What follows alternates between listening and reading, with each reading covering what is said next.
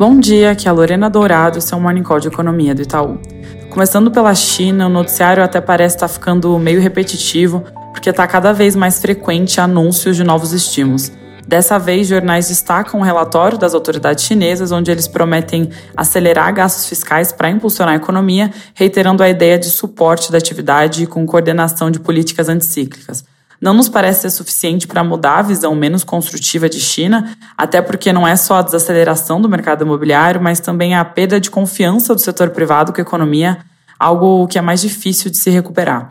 Nesse sentido, ontem, depois de um anúncio de redução de imposto sobre transações com renda variável pelo governo chinês, o mercado até se empolgou na abertura, mas não sustentou a alta, ou seja, não passou de um voo de galinha. Nos Estados Unidos, a agenda do dia dá destaque ao relatório Jolts, que traz a abertura de vagas e a oferta de mão de obra no mercado de trabalho, e também o dado de confiança do consumidor da Conference Board. Ontem, o indicador de manufatura do Dallas Fed até subiu na margem, mas quando a gente ajusta pelo I S M, acabou vindo mais fraco, devido a uma fraqueza nos componentes de emprego, estoques e produção, mesmo com novos pedidos subindo. Aqui no Brasil, durante cerimônia em que sanciona a nova política de reajuste do salário mínimo e nova faixa de isenção do imposto de renda, o presidente Lula assinou a medida provisória que prevê a cobrança de quinze por cento a vinte e dois vírgula cinco por cento sobre o rendimento dos fundos exclusivos e também enviou o projeto de lei que tributa investimentos offshore. Essas medidas tentam tapar o buraco e, de certa forma, compensar a renúncia de arrecadação dessas medidas relacionadas ao salário mínimo. As estimativas de arrecadação do governo estão em torno de catorze bi com fundos exclusivos e sete bi com offshore em dois mil e vinte e quatro, mas esses valores são um pouco controversos. O timing dessas medidas é importante porque acontece dois dias antes do prazo do governo para enviar o projeto de lei orçamentária anual de dois mil e vinte e quatro ao Congresso, agora sob o novo arcabouço fiscal.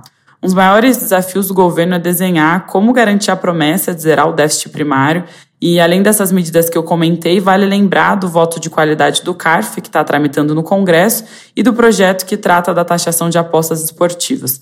Agora que essas medidas já estão caminhando, o que fica na mira do governo é a questão da extinção dos benefícios fiscais do J C P e, principalmente, a taxação de lucros e dividendos.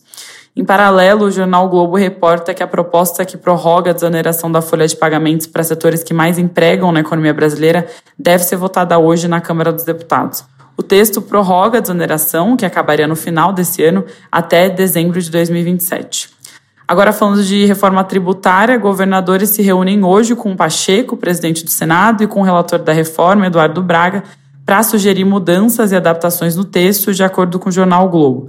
Entre as principais reivindicações são a regra de distribuição para o Fundo de Desenvolvimento Regional e retirada do critério populacional no Conselho Federativo.